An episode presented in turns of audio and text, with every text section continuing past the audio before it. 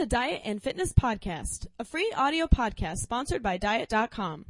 This is your fit, fun, and fabulous host, Lady Diet, ready to give you the skinny on the latest diet, fitness, health tips, and news. Are you a Toys R Us kid? Well, if you let your fitness routine go into hibernation during the winter, you should consider becoming one. No kidding.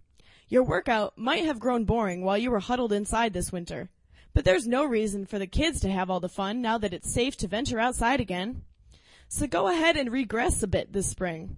I'm rolling out the top five kids toys that you should be playing with. 1. Jump rope.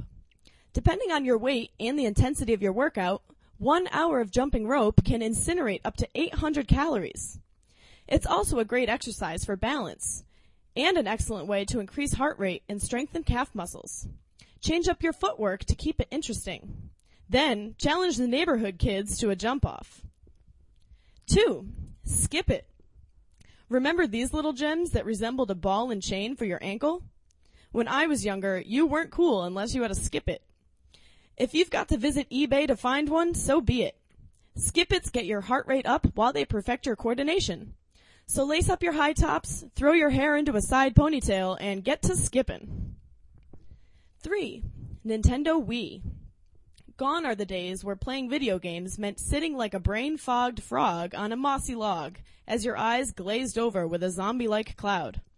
If you've got a Wii lying around your house, put it to work. There are a whole selection of games that will get your heart rate up and your body moving.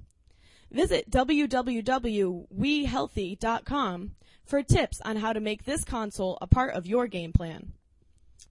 4. Dance Dance Revolution.